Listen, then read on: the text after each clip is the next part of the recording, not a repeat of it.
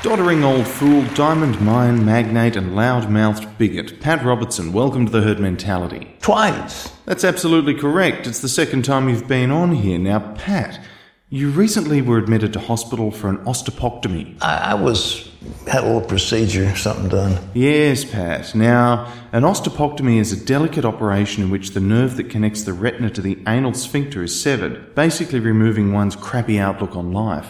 Uh, So let's talk through the ordeal. First, you checked in with the nurse. I'm sitting there, and, and this this nurse uh, is saying, "Well, tell us about this," and she's accessing into the computer. Well, how about how many vitamins do you take? Blah blah blah. Must have taken a while. She spent forever and ever. Yeah, keeping accurate records for safe outcome must have been hard for you to deal with. Why do you think that is, though? They want to have all those records, and you, well, how about me? I'm sick. Help me. Hmm, yes. It isn't right. Well, after wheeling you in to the surgery, the first step was to stimulate a bowel movement, a procedure you refer to as. Logging stuff. Did they use the long handled teaspoon? Very talented people. Indeed, they are. I'm told it was a real mess.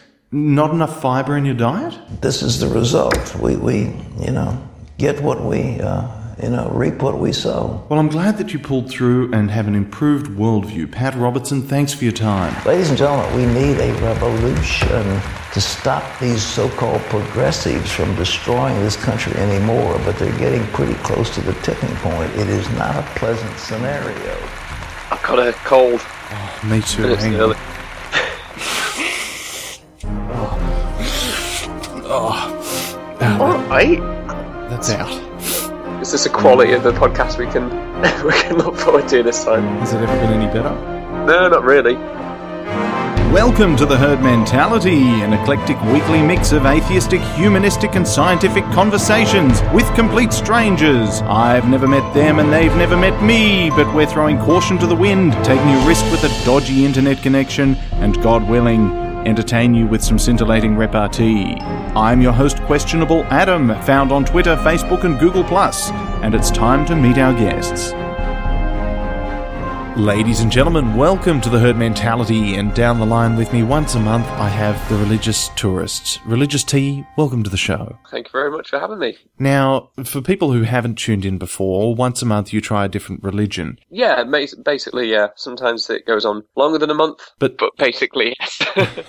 Not not Ramadan, for example. You didn't go any longer th- with that than necessary, though. no, the stars told me to. The moon was set in a kind of way that said, "Bah, just leave it. You move on." Yeah, put, So it- uh, put yeah, it down. One, one month was enough.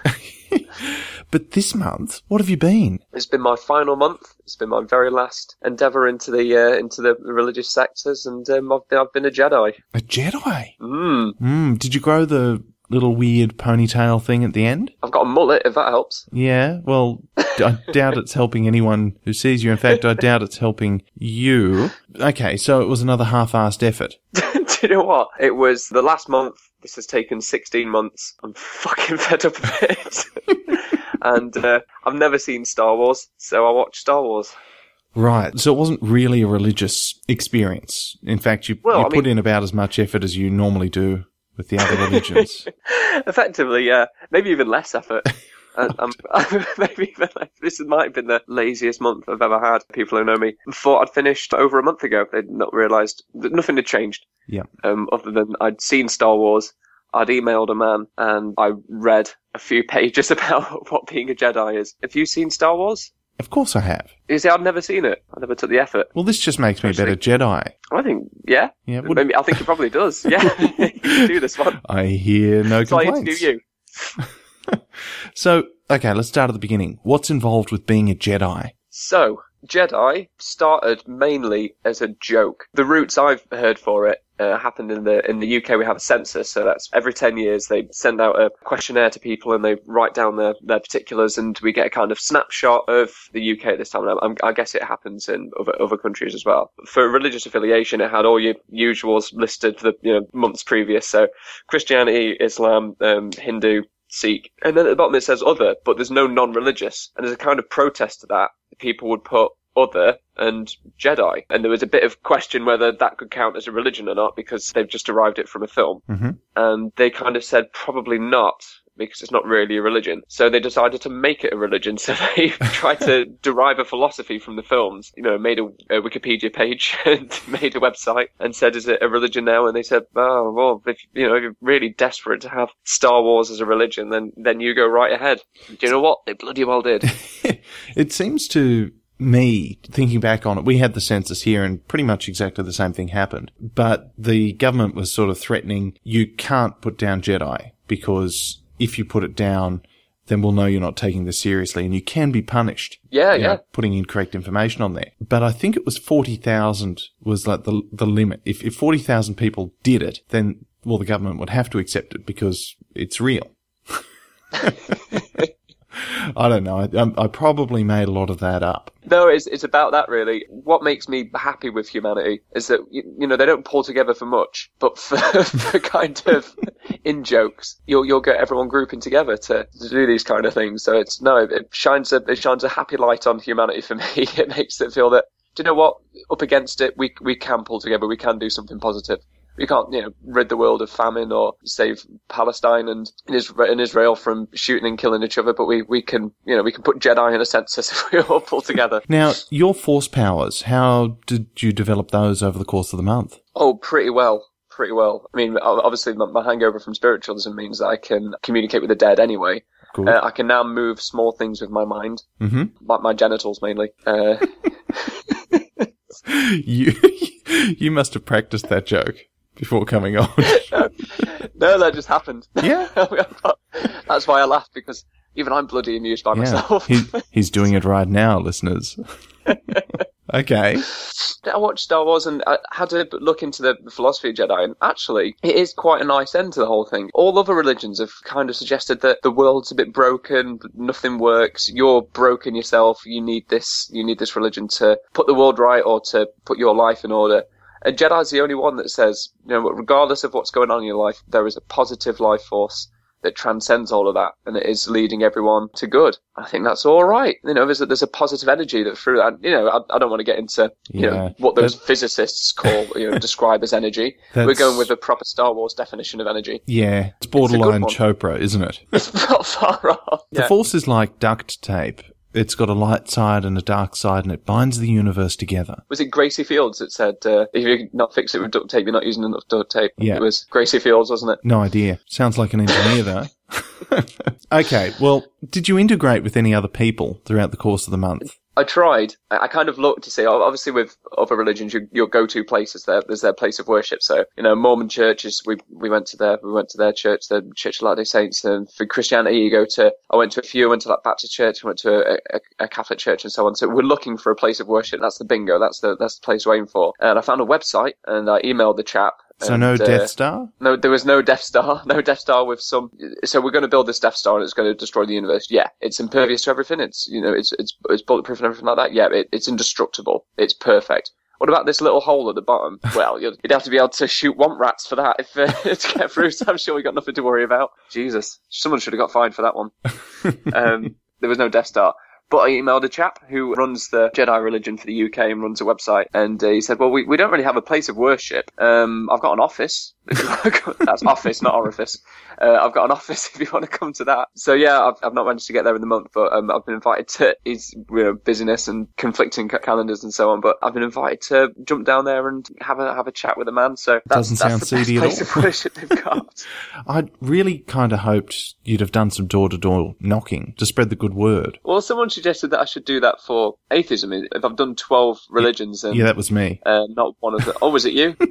you just want to get me punched in the face. That's all you care about for this. So this tenth rate podcast becomes slightly better because I'm mortally wounded. Yeah? Yeah, that's fair enough. So yeah, I mean, yeah, maybe maybe that's what will happen. Maybe that'll be kind of an epilogue that will be: Can I sell atheism door to door? Uh, Knock knock. Hello. Um, have you ever thought about not really believing in anything and just getting on with your life? Yeah, I have thought that. Well, All right, my, my work here is done. you're, you're already in there. Perfect. so, the movies. What were your thoughts? I know you're a Star Trek fan, so I don't know if that means that you don't like Star Wars um, because you're a Star Trek Wars fan rather than a Star Wars Trek fan. If it's got star in the title, it's okay with me. Which order did you watch them in? Ah, four, five, six, one, two, three. Right. And what were your thoughts on 456? they're all right. Yep. They weren't I'm not that bothered. I don't really like sci-fi unless it's X Files or Buffy. I'm not particularly that bothered. Yeah, they're all right. Mm. See, I don't have a hang up button here. I stand in the corner of the herd mentality recording dungeon and my computer's sort of over the other side, so I can't just sort of lean over and get the sound effect of you being disconnected from the call for saying Buffy. But look, it's it's fine. We'll work through it. Now, Jar Jar Binks. Yeah, uh, that's the thing. I didn't hate. I didn't love four, five, and six enough. This is why hate Jar Jar Binks this stuff. is why It's people just- don't like you, religious T, because you don't. when you hear that name, Jar Jar Binks, the hairs on the back of your neck don't go up. You just sort of go, "Oh, yeah, but he can believe whatever he wants to believe. I'll I'll I'll try the uh, Binksism or whatever it is for a month because you're that kind of guy." The rest of us hate that character. What is wrong with you? Well, I, I loved. Um, have you seen Space? No, The don't Sean change the topic. I'm, I'm not trying to change the topic. Have you seen the Simon Pegg Spaced? You must have seen it.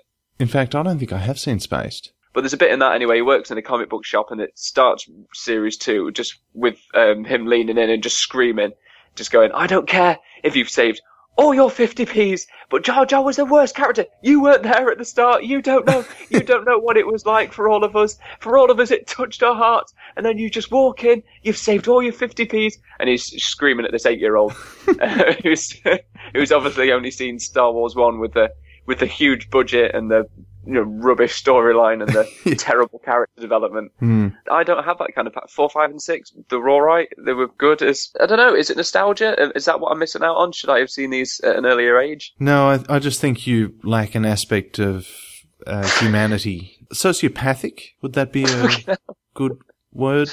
Look, I don't know. A bit The- strong, maybe. this probably just isn't a good topic to talk about, is it? Are you really, you're really upset? So- oh, it's making me angrier than religion. You have no idea.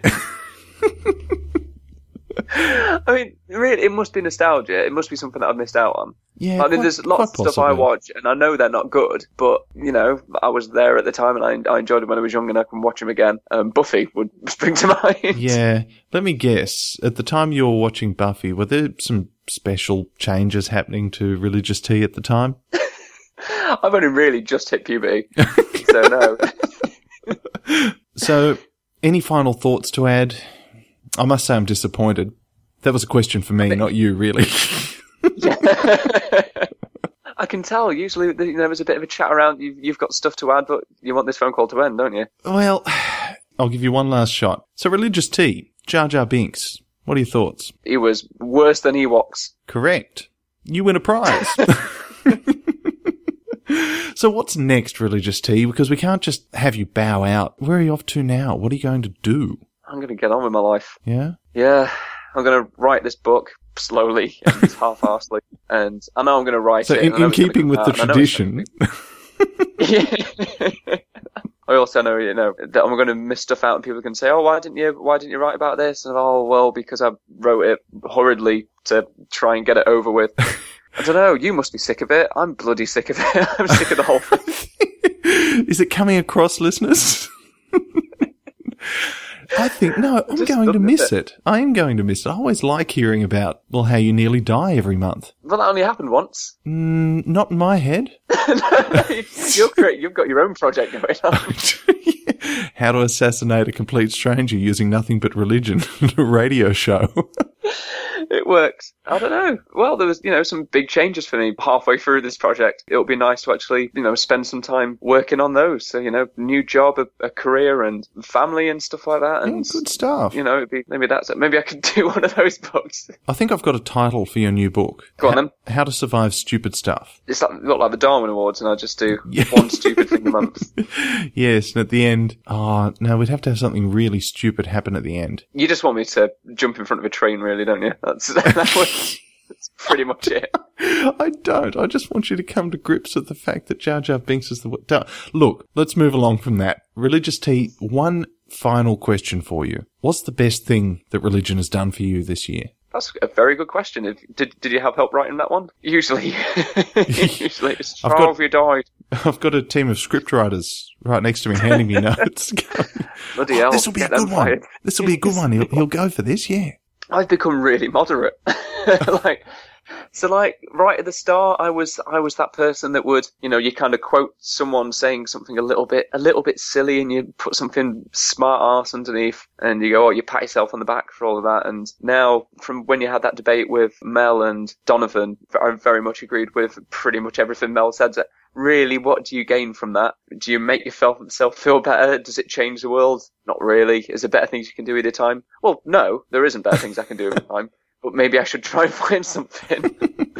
so I kind of agreed with Mel a lot on that. And the other thing was the the month that probably changed me the most was Ramadan, was uh, being a Muslim and speaking to all the people and how it was just after the Lee Rigby death. Oh yes, and so for for those that don't know, it's it was a chap who was in the military and he was killed in the street by two Muslim um, extremists. It was just after that, and pretty much every single person I spoke to just said, "Please do not write that we're all terrorists because we're just not." And all I was shown was kindness, openness, sincerity. I had a long, long conversation with a guy called Abdullah, and we it was really good to see that we pretty much saw the entire universe exactly the same way, other than one minor detail, and that minor detail kind of changed our entire perception of, of, of the universe, if that if that makes sense. Mm-hmm. It was something so small. I, mine was that the forces of nature and the forces of the universe are static, and to me that shows that there, there isn't anything behind it. That it is, and he said, well, actually, for me, it's that they could only be static if someone is controlling them. Uh, he, he seemed to think that the universe would be completely erratic if there was no conscious mind behind it. And just that minor thing, just that minor detail changed the, the entire way we looked at it. And it wasn't about intelligence. It's not about, you know, who was smarter, who knew more. It was just that, that minor difference. Hmm. And it was something else as well. My favourite of our shows, I think, was the one we did with Dennis Augustine, son of uh, Samuel. And he, he pointed out really just he basically summed up in this entire diatribe of nonsense in a few words when he said that, you know, when I stopped believing, I didn't gain 20 IQ points. I was exactly the same person. I just had a slightly different viewpoint on the universe and, and my place in it. So what's changed me is that I'm more moderate. I just like people. People have been lovely. Every single person I spoke to, other than Scientologists, have been really nice, lovely, accommodating, warm, inviting you kind of go into this thing with the idea that everyone thinks atheists are like Richard Dawkins, and I thought that I'd be no one would want to talk to me, or no one would want to tell me anything for fear of them having the piss taken out of them, or for the fear of having some kind of almost angsty response, some smart ass response. But everyone's been really nice. So what have I learned? I like people people are lovely, regardless of what they believe. You know, lay off Muslims a bit, guys. Lay off, lay off them a bit. That's a really rewarding sentiment. I think so. I think by speaking to you and so on, I think you, especially the people that you, you have on the show, I don't, I don't think you're, I don't think you're dissimilar in any kind of way either. It's, it's the, the people are more important than the label that they've got. Mm-hmm. I don't want to put words in your mouth. No, look, that, that's pretty much it. it. My interest is in how they make decisions. Yeah. Why people choose to believe some of the things they believe. Most of it's pretty strange. Pretty sure I Yeah. have some weird beliefs as well. Yeah, you like Jar Jar Binks. Ah, right. Now I am terminating this call. Religious T. All the very best with your life. Thank you for being our hamster over the course of the last, uh, however long it's been. Far too long, I think. Religious T. It's been an absolute pleasure doing business with you. You'll be welcome back on at any stage when something important Yeah. happens. And You say that on air, but well, you know, off air. yeah, off air, I can, I can different. ignore all the messages in the world. when I want to plug my book. Yo, look, when you want to plug your book, then uh, have I got a show for you? It's all about plugs, I'm told. Very well. So, Religious T, thanks a lot for coming on the show. And we'll speak to you once you've finally got that bloody book out. I'll speak to you in a couple of years then. Take care. you too. Take care. Bye bye.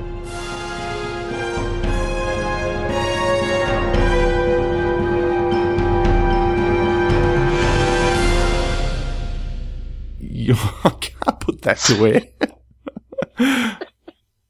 I'm going to have to cut that other bit as well, too.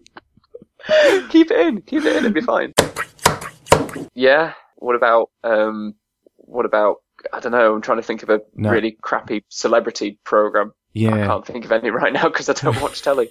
Something about celebrities. Yeah. What about that? Um, no, I, I probably wouldn't go for that. But I, I, I Yeah. follow you. I know, I know what you. Yeah, that was a crap joke. So- that won't make it away. We'll cut that one. I say we. I'm trying to make it sound like my show. Uh, Religious T's, uh, breakfast with the stars. And now, a word from our sponsors. Mr. Sorbo, you stated on Access Hollywood. And also, you know, I've seen these guys on TV and cable outlets, these guys that actually have, atheists actually have like chapters and they have, I mean, it's weird. I see the anger when these guys get on TV. I'm going, wow, how do you get so angry about something you don't believe in? Right. you further stated that you found this interesting. In that spirit, we'd like to make you an offer. Atheist activist and blogger Greta Christina suggested that you read her book, Why Are You Atheists So Angry? We at the Barroom Atheist podcast offer to purchase you a copy of that book, which we highly recommend, and invite you and Greta Christina to discuss it on our show. Miss Christina immediately accepted. The intent is not to debate, although we're open to that in future. The intent is discussion in order to answer your question, clarify some misconceptions that you may have, and enable you to understand what motivates the angry atheist. It may even assist you in future roles. Should you accept, we will also view your movie, God is Not Dead, and give honest feedback about it from an atheist perspective. The question is do you really find this interesting? Or was it just a cheap shot at those who don't believe as you do? Bill and Susie, Barroom Atheist. Herd Mentalist, some listener feedback from Wendy or at Atlantic Canuck. Hi, Adam. How's it going? I hope you're well. This is Wendy from the east coast of Canada. Your latest podcast of the herd mentality, episode 70, was interesting, but I found myself getting very frustrated. For the most part, I agreed with one of your guests regarding Hitchens' opinion on the Iraq War. However, he stated that Hitchens misrepresented arguments against religion in his book, God is Not Great. The problem is, he made this general assertion with no specifics about where exactly Hitchens misrepresented the Bible or religion, etc., in that book. I studied the Bible for several years in my deluded past. Chris Hitchens was right on the money. I couldn't find a single error in his representation of Christianity. Secondly, one of your guests stated that fundamentalists are misrepresenting the Bible and Christianity in general. I honestly don't know how he can say that. He said they're reading it or interpreting it wrong. That, I'm afraid, is blind assertion. How can he possibly know that his interpretation is the correct interpretation? I kind of yelled that question at my phone. Irrational reaction, yes, but I couldn't stop myself. I contend that every single person on earth who reads the Bible interprets it differently from every other person on earth. These guys seem to be nice enough. However, in my opinion, that they are still deluded. There is not, nor has there ever been, any evidence whatsoever for the existence of a God. Christianity is a myth, just like every other religion, and just like every other myth. The universe, the earth, and everything in nature looks and behaves exactly as it should, or would, if there was no God. That is why I don't believe there is a God. I very strongly believe that all of these religious claims are nothing more than wishful thinking. That's it for me today. Cheers from the northeast of a huge country at the top of the globe. Stay well, eh? The following is an email I received from at your old pal Dan. It was quite moving, so I asked Dan to record his story and email it to me. I hope you enjoy it too. Send him some love on Twitter. Dan, over to you. Dan's reckless ranting Number one, I sometimes have a lot of time to think about a particular topic or problem, and I enjoy seeing where my mind goes with something if I just let it freely run away with itself, screaming and giggling like an unbelievably happy child, or shouting obscenities and babbling incoherently like a frighteningly crazed madman. I finished up a thankfully fairly easy divorce last year, and I guess I could say that I'm going through a lot of things in my head lately, trying to figure out what I am doing, where I am going, who I am. Despite the joy or fright that my thoughts might bring to anyone if I share them, the thing that I can't deny, ever, is that they are my thoughts and I alone am responsible for them. I think I'll share a little history. I was raised by two people who recognized that my brother and I needed parents. They adopted us and raised us as their very own, and I'm not just using this because it's a handy cliche. We had no clue they were anything but our mother and father until I was almost a teenager, and not because they kept up a skillful ruse, but because they loved the shit out of us, and we couldn't tell that they were anything but what we thought they were our incredible, caring, and seemingly infallible parents. Our mother had abandoned us in a bowling alley in Oceanside, California for reasons that were never explained, but it was probably because of drugs. My mom used drugs, and I didn't know when, but she became an intravenous drug user, probably heroin. Luckily, somebody there knew who we were, knew how to contact my grandparents, and they took us to their home in Solana Beach. Shortly thereafter, they hired an attorney and had our mother's rights to us rescinded by the state and adopted us. I was just a baby. Our parents took us to Sunday school the First Church of Christ Scientists in Rancho Santa Fe, California, every Sunday. Looking back, I could write an entire series of rants about such a church, filled with such a collection of self proclaimed holy people in an unbelievably upper class part of San Diego County. Also, the same area, I might add, where the Heaven's Gate folks decided that was a good place to rendezvous with the spacecraft that was coming to collect them behind the comet. Yeah. Christian Science is just one of the 41,000 sects and denominations of Christianity, and it is distinct but so similar in many ways from the suffering and constantly ill entrepreneur that founded the church's beliefs in the 1870s to its dwindling number of adherents today. Mary Baker Eddy, often shortened to MBE, went through life poor and struggled to get by and keep a roof over her head. She searched for relief from her ailments that sometimes caused her to become unconscious and then awaken some hours or days later, recover and be relatively well until she became ill again. Like so many others before, during, and since, she probably decided that she wasn't going to be left behind during one of the so called enlightenment periods of religion and society. We are going through a type of enlightenment period with religion right now, but the movement is towards megachurches and the lightening of the congregation's wallets and bank accounts. Much like L. Ron Hubbard, who contrives a money making religion after years of writing science fiction stories for a penny a page, she likely came to realize that in order to really make a fortune, you make a fortune in lies. Since religion is full of lies, some of them extremely costly, it is often a reasonable way to start a business that can be very profitable. In case you haven't figured it out yet, people want to feel special. And religion, particularly Christianity and others, sells just the kind of really special that lots of folks want. I would again point you to something like Heaven's Gate or Mormonism or even just good old mainstream Christianity for a kind of special that many folks want to satisfy their hunger for being unique just like everyone else they know and unlike everybody else that doesn't believe in the same things they do because the non-believers to Christian scientists just don't think right and suffer because of it. One of the very interesting facets of Christian science is not relying on science to protect, defend, or heal oneself. That's kind of strange, as the word science is featured prominently in their name. Instead, MBE believed that illness was nothing more than a mistake in one's beliefs, in their thinking. So just take a moment and let that sink in. In case it hasn't, let me repeat that a little differently.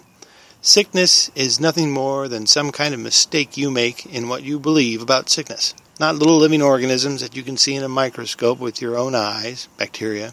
Not those smaller organisms, viruses, so simple and yet so complicated that we know invade our cells, reproduce inside, destroy the host cell, and then release copies to then redo the process over and over until another thing we know about, our immune system, develops the ability to fight and kill off the viruses that use us to replicate and spread. Frankly, Scarlett, I don't give a damn about any of that, no matter how easy it is to see these things in action. It's in your head. It's your fault, you loser. Illness and death is your problem because you believe it. I remember what was supposed to be the walk of pride to the nurse's office with that oh so very special piece of paper in my hand. That piece of paper, just like any other piece of paper, had power that very few other pieces of paper could wield for an 8, 10, 12, or 16 year old boy or girl. That piece of paper was a big middle finger to those that knew that simple, inexpensive, and effective vaccines could help stop the spread of possibly harmful and potentially deadly diseases in children polio, measles, whooping cough, the flu. I did get a tetanus shot at about age 10, but only because I couldn't get into 4 H without one. I was scared shitless when that needle came at me because I had never had one pointed at me before, and I thought it could kill me if the nurse wasn't careful. But now I get a flu shot every year, and uh, it doesn't scare me at all. It doesn't scare me at all. When kids at school were found to have some disease that was easily spread and potentially dangerous, my parents would get a call from school and we would stay home for a few days. Looking back at the person I was at the time and what I was going through, around the age of 10, I started searching for what kind of person I wanted to be. Actually, I wasn't really searching for who I was.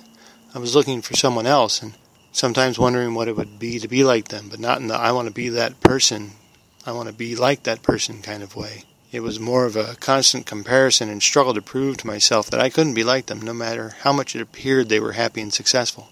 I couldn't be like them because that would require me to change my thinking. I was special, knew about God, Jesus, conquering sickness, but at the same time my worldview made me lost and aimless, privileged without knowing what the privileges were. I grew to hate the material world and longed for the spiritual world, both now and in the hereafter. I couldn't be bothered with my education, learning to work, my physical health, even brushing my teeth. After all, God would heal me, so why bother? I began to hate the people that didn't think like me. I began to hate nearly everyone. The Cold War was set in motion by a bunch of godless Russian savages that would eat their own families in order to not starve, and the threat of nuclear war and mutually assured destruction loomed over us. My attitude was one of being part of God's faithful, and made me welcome death and the prospect of heaven, but I was still scared beyond description of the manner of my death. This caused me to try to be more faithful, even though this struggle never ceased. Why should I be afraid to die if death meant heaven? I had also discovered about this time that my parents were actually my grandparents. This rocked my world, and it kept rocking for some time after that. What I thought I was, the son of the two best people I knew in the whole world, I was actually something similar but totally different. I was a grandson, and that meant that somewhere there was a mother and a father, my mother and father. Why aren't I with them? And why didn't they want me? I don't want anyone to think that being adopted by my grandparents is anything but wonderful, and my grandparents sacrificed a lot to raise their two grandkids. I will forever be grateful for everything they have done for us. I only bring this up because it hit me in a really strange way, and I had problems with trying to figure it out for a long time. Not every child adopted by their grandparents has or will go through this, but I know some do. I was not prepared for this, and frankly, I don't know how you prepare a child for this, much less when you tell them. I wish I knew. Maybe I should have known from the start. Maybe I should have never been told. Maybe I just don't know. There's a lot I don't know. And eventually, I realized God didn't have the answers for me. Thank you, Adam. Herd mentalists, hear me. Questionable Adam here from the year 2074, where religion still reigns supreme. In this alternate timeline, ever more atrocities are committed in the name of all of the different religions. It's just not on. The herd mentality is a platform for you, the secular people, to give you a voice. As an added bonus, 10% of all of the proceeds from the show go to women in developing countries to help further their education by using kiva.org. Now you can help change the future. Browse to herdmentalitypodcast.com and click the support tab. There you can support each episode using Patreon or make a one time donation to the show. You'll be helping me to help others, and it's very much appreciated. And in return, I'm mailing out a lot of signed cow pictures and silly voicemail messages from Ray Comfort to the patrons of the show. Go forth and keep on keeping it real. Future Questionable Adam, signing off.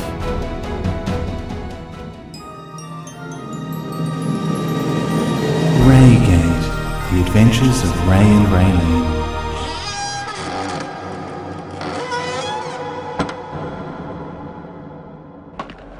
Good morning, Raylene. Hi, Ray. What's going on on the electric Twitter? Well, oh, Ray, there's a right, you know, hullabaloo going on. This atheist woman who needed some money, they've raised money for her.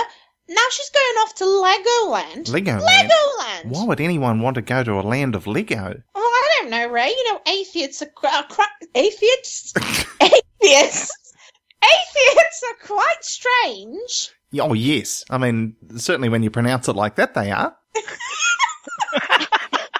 so, why would anyone want to send an, an atheist anywhere but hell? Well, I don't know, Ray. These are life's big questions, but this is really bad. I mean, this woman doesn't need Legoland. She No. needs God. She She, needs- needs, Jesus. She needs more Jesus. That that's absolutely correct. Well, we've got to undo this damage. This this could be absolutely horrible to our cause. What if we were to hmm hmm? What if we were to do a fundraiser and send her to Ken Ham's Ark Encounter? Yeah, that sounds good. I am going to say, Ray, as much as I think you're absolutely amazing in every department, uh, I don't think you can do this on your own. I think we need to unite in this. And Oh, um, not another. as much as I hate to say this, we need Osteen. Oh, not another ex. Osteen? Yeah, Oh, no.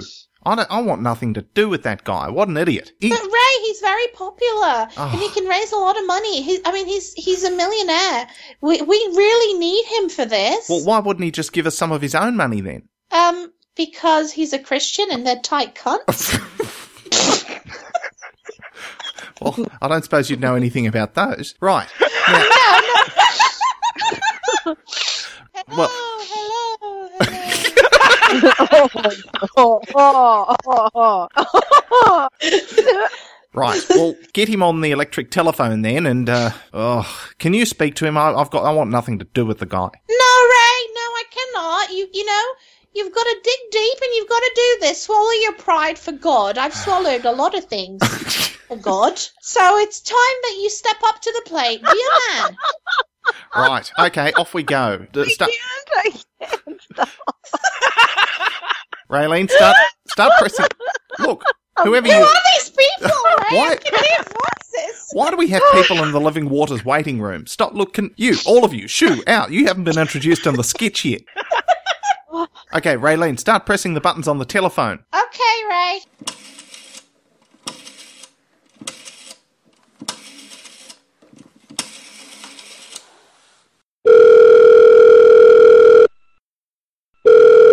Hello, Oh, Hello, is that Mr. Osteen? this is Mr. Osteen. Who's this? It's Raylene. uh, Raylene of the Shining Butthole. Raylene, how you doing? I'm really well. Well, I say I'm really well. We've got a bit of a cash flow problem at the moment, and um, what used to be the most luminescent thing on the galaxy is now a black hole. So, anyway, I've got Ray on the line for you. oh, yes. Hello, Joel. Hey there, Ray. I hear you're running out of money. Well, when are we not? It's one of those exhaustible supplies as opposed to an inexhaustible supply of prayer. I don't know about that. It sure ain't exhaustible over here on my end. Uh, I suppose maybe just God wants you to be moderately well to do. Well, I want to be extra well to do like you, but look, as much as it pains me to say this, Osteen, we need your help in a fundraiser. Oh, I see. Uh. Why would I help you, Ray? Last time I saw you, you shoved a butt plug up my butt well, no, and killed me you with it. You were asking for. Look, Raylene. I, ju- Yes? I just needed to change the topic really quickly.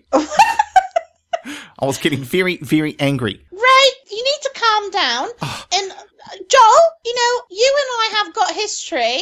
My asshole kept your teeth shiny, shiny white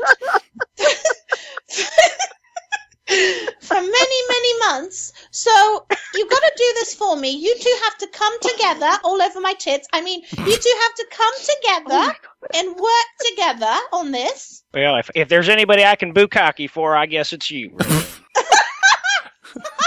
Boo, what? Never mind. I don't think they have that kind of stuff down under. Ne- never mind on that one, Ray. No, it's all up top, I'm told. Right. I guess it's like.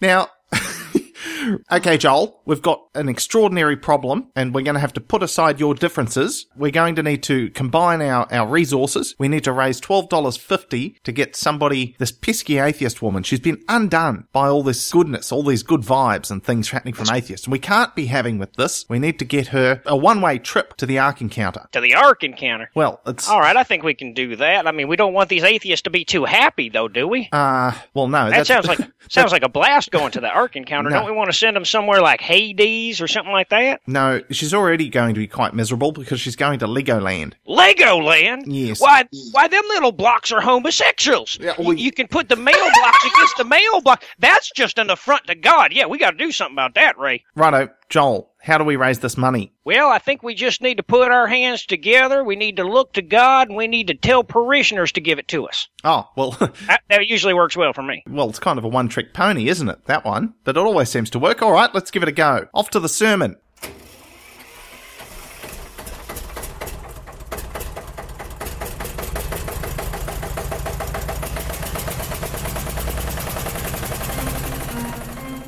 All right, Osteen, here's how it works. You get up there and you pray like the bejesus, and I'll hop in the uh, the dump truck and drive up and down the aisles, and all of your parishioners can give us all the monies. Sounds good. Sounds good. I've done this before.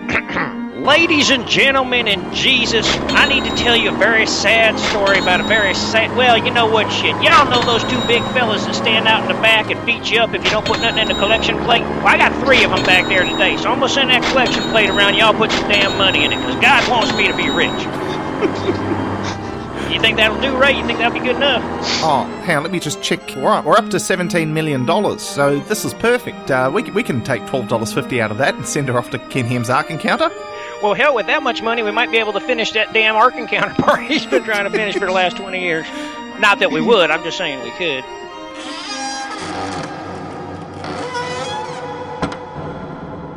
Righto, Raylene, I think it was an extraordinary success. Oh, I'm so proud of you, Ray. I'm really inspired by what you've done. We should really call Iman and tell her the good news. Right, okay. Uh, how do we do... The, well, you just, just work the telephone. Yes, Ray. That's Ray what I'm does. here I did for. all the damn work. I don't know what the hell. Shut he up, did. Osteen. I shut up, but only because I was done talking. It wasn't because you said it.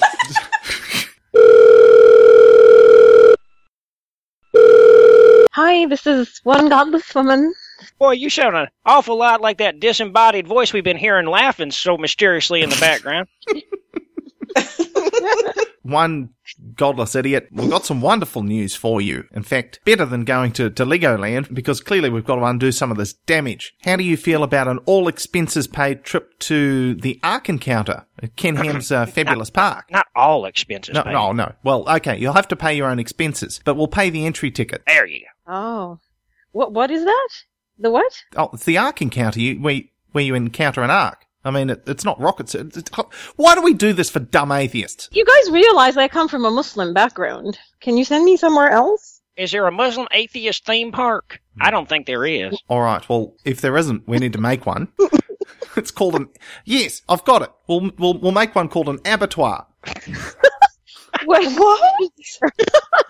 Oh, we could call it the apostate fair. You- No, you're thinking of the apostate variants. They're they're another race of people entirely. They're high in carbohydrates.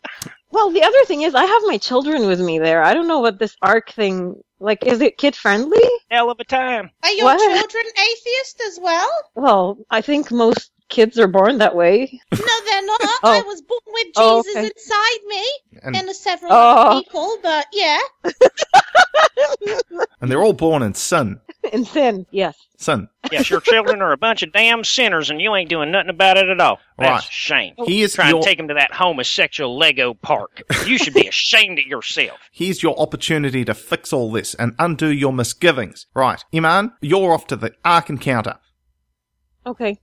Now, we're not going to send you on a very fast trip because it's going to be about nine or ten years before he opens that thing. I do believe, but we'll send you. It's, it's going to be probably on a slow donkey or some sort. Yeah. That's cheaper. We don't want to. We don't want to spring for airfare, do we? Oh, of course not. What if Judgment Day happens before then? Then you're fucked. Yeah, the minute Skynet becomes Yeah. self-aware, There's no way that Jesus is going to come back before the Ark encounter's done. He wants to ride them rides. he's got to get on a Oh, he's waiting. Exactly. That's probably what he's been waiting for this whole time. Okay, but but Ray, um, like my understanding is that you you raised quite a bit of money, and um, all I'm getting is this twelve dollars. Oh, um, yes, and no. I have to pay the rest of the expenses. Well- is that it? Well, yes, because we there wasn't very much left over after we didn't pay tax on it. Oh. Osteen needed a, a couple of teeth recapped, and and Raylene had Oh. well some some structural work done down, down below, and well I had Oh. some some upgrades for Those the. are some mighty big caps. they need to use earth moving equipment to put them in there. and, uh, and obviously I had I had the eight horsepower solid gold butt plug tax to to to remove. Well, look, all that's left over is twelve dollars fifty. So enjoy your trip. Okay. Uh, it's just I would like to point out that when the atheist community raised money, they gave me everything and they paid all the expenses. Yeah, yes, well we've all got Uh, problems. anyway, but so- I'm not trying to compare. But It sounds like you are. It sounds like you're just being ungrateful, really. I mean, that's what atheists are all about. Just being ungrateful. well, I do apologize. I'm not. That's yeah, well, not my intention. apologies not accepted. And you, you still haven't thanked God for us raising this money for you. I don't think I ever Jesus will. is keeping a tally. Oh, doesn't he, He what? knows. He's watching you when you touch yourself. Oh, that's dirty. you guys are dirty. Okay. I knew this was a mistake, Osteen. We raised $25 million. It boiled down to $12, and now we're all going to be out of pocket if we have to pay the expenses. Look, let's just call the whole thing off. Ray, I knew it was a mistake as soon as you got involved. Be perfectly No, honest with you. No, you got involved with that.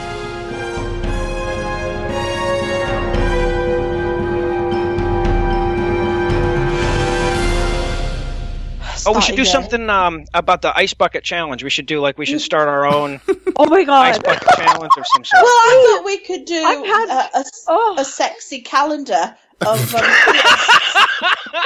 you know, they All do right, I that, love like the fire brigade and the police do a sexy Yeah, uh-huh. calendar. So we can No, pose no. with the Bible and, and like strategic places.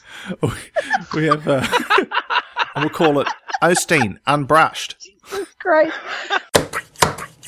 But I want to do a nude calendar. I want to get Raylene's growler out to the world. Raylene had to place like a strategic Bible to cover, you know, her her growler. She'd have to have like a billboard because a Bible alone One of, one it. of those novelty checks that, you know, the Yes, good morning, Raylene.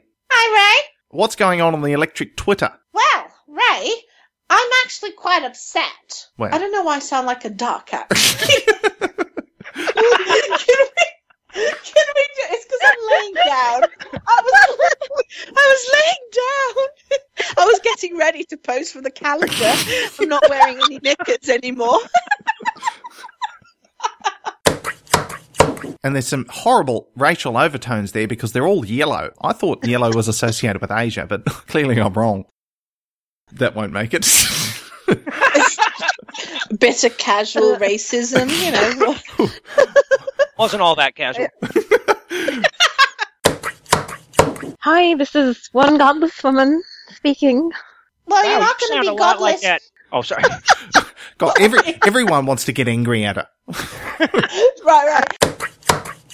You guys realize I come from a Muslim background. In any You're- case, So you sure you're you a have Muslim right and an atheist? Can a person No. go to hell twice?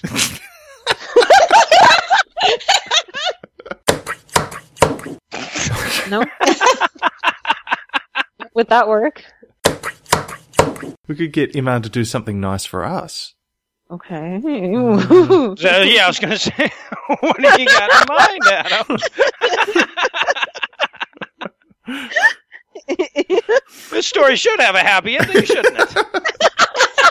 and I'm a massage therapist. Oh, well, she. Oh my. One topless That's- woman. Where's Raylene? She's just shocked at everything that's going on and masturbating furiously at the same time.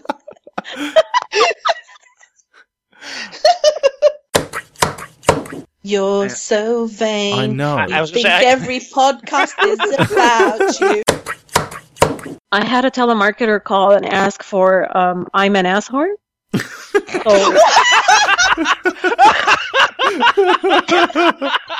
I just and I actually said yes. so I just maybe use that in the future. And I my first name is Iman. Hello, This actually happened. this is Deepak. I'm an asshole. Oh my god. Wow. And she goes, Oh, funnily enough, you remind me of one of the characters. And I was like, Oh, who? And she goes, Hermie one. I was like, and she's going, Hermie one. I was like, Do you mean Hermione? Hermie one Kenobi. you guys, I wish we were closer. Fighting crime. Protecting the innocent. Poorly funded, but equipped with critical thinking. He is the champion of reason.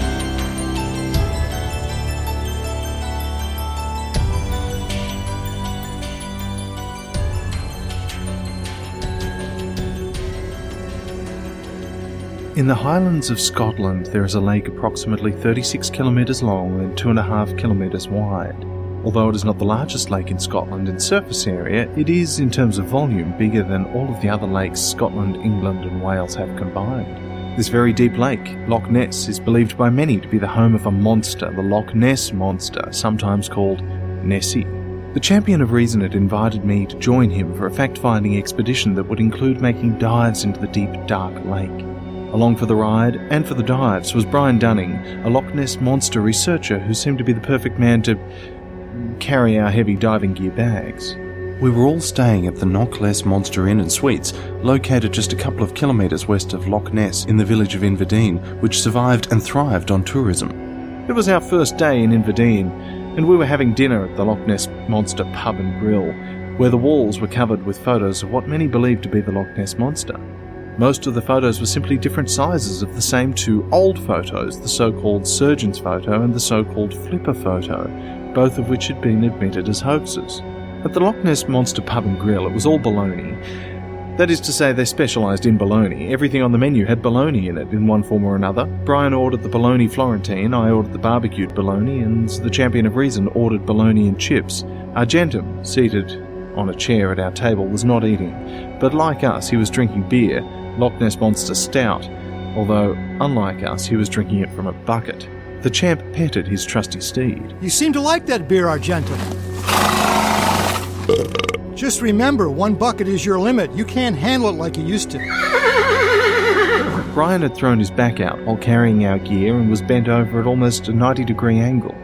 His head was on the table and turned sideways. The only way he could drink beer was to put it on his thigh and drink through a straw. Making matters worse, he had a bad case of the hiccups. I was surreptitiously playing around with the little remote controlled fairy left for me by the champ the night I met him in Lockwood Forest. I had it zipping around, here and there in the place, making some people believe that it was a real fairy, until I lost control of it and it splashed into a guy's glass of Scotch whisky. The guy, who was wearing a kilt, was so startled that he fell off his chair and landed on the floor with his kilt up embarrassingly and shockingly high. Along with the beer, we were all drinking a lot of water. Our first scheduled dive was set for the following day, so we wanted to make sure we didn't get dehydrated. The Mayor of Inverdeen, Mythena McSham, who owned the Loch Ness Monster Pub and Grill, the Knock Less Monster Inn and Suites, and just about everything else in town, or so it seemed, was going to personally take us out for the dives on her yacht. Called the Chieftain because of the clout she wielded in the touristy town of Inverdeen, McSham happened to be at the Loch Ness Monster Pub and Grill that evening. Upon seeing us, she came over to our table. Overweight to the extent that she would have needed a double extra large Nessie t shirt at the Loch Ness Monster gift shop, which she also owned, the chieftain was wearing a wildly colourful jumpsuit and a huge hat that accentuated her obesity. Good evening, gentlemen, and gentle stallion. How's the food? Fine, we all said, except Brian, who said, Fine. And Argentum, who of course said nothing. So tomorrow is the big day, We've come to see for ourselves. and you shall. Perhaps you'll find proof of the truth. I personally think that Nessie is a plesiosaur. But plesiosaurs have become extinct 65 million years ago. Yes, but perhaps some of them survived and reproduced in the deep, mysterious Loch Ness. The champion of reason jumped in. To the conversation, that is. But the lake is only about 10,000 years old. For 20,000 years before that, it was ice, part of a glacier. Well, maybe the plesiosaurs froze and then unfroze and came back to life. You see, I've thought this through. Plesiosaurs could live to be about 250 years old, so we're talking about many generations of the giant marine reptile. I wouldn't be surprised if you find some remains down there. I decided to jump in to the conversation. Plesiosaurs had lungs, you know. They they would have had to resurface quite often. And if there are any of them in the lake, Well, maybe they're not fully fledged plesiosaurs. Maybe they're a relative of the plesiosaur and have gills, enabling them to stay down there indefinitely. the champ shook his head. I can definitely see that you've thought this through. Anyway, we're looking forward to the dive tomorrow. We have come to see for ourselves. The chieftain tried to get the attention of one of the servers. Hey, yeah, you! Get your rear end over here! A meek, middle aged busboy promptly came over and stood at attention. Downtrodden, with the chieftain's tread marks all over him, his name was Kendrick. Kendrick, get these good people and this good ho- horse a scoop of baloney ice cream. I'll pass, we all said, except Brian, who said, I'll pass. and Argentum, who of course said nothing. The chieftain dismissed Kendrick with a flip of her hand, prompting Kendrick to bow and leave. I'll pick you up tomorrow at 8 o'clock sharp. According to the weather report, it's supposed to be a fine day for diving, and tomorrow evening I would like to invite you to a dinner cruise on the Loch. There will be live entertainment featuring the fabulous Freddie Rodriguez and the Loch Ness Monsterettes. We have come to see for ourselves. Well, the forecast turned out to be right. The following day was indeed a good day for diving. The chieftain picked us up at Knock Less Monster Inn and Suites at precisely 8 o'clock in her vintage Bentley. Brian had recovered from the hiccups, but he was still bent over, so I put a knee to his lower back and pulled him back by the shoulder. Oh, thanks, I needed that. Good. Now you shouldn't have so much trouble carrying the gear to the trunk of the car and then out to the boat. Argentum trotted alongside the Bentley as the chieftain drove to Loch Ness, where her yacht, the Lying Scotsman, was moored. After boarding the Lying Scotsman, the chieftain drove the yacht to a particular spot on the cold, murky lake. The deepest point of the lake was 755 feet. The spot she had picked was probably its average depth, being 600 feet. This is a good spot right here. I've seen the monsters surfacing here on a regular basis. The chieftain had never gone diving, and today was not going to be her first day. We all got ourselves into dry suits, except Argentum, who naturally needed help getting into his custom made suit. Not surprisingly, the champ put his cape over his dry suit. After getting our fins, weight belts, and tanks, we carefully checked each other's equipment, and then we were ready to go. Brian sat on the gunwale of the boat with his back into the water. We have come to see for ourselves. He pulled down his face mask and rolled backwards into the very cold water. The champ and Argentum, both with tanks, were next. The champ checked Argentum's weight belt, his custom made face mask, and the big light that was fixed onto the horse's head. Then he mounted Argentum. Hi-yo, Argentum! Cannonball!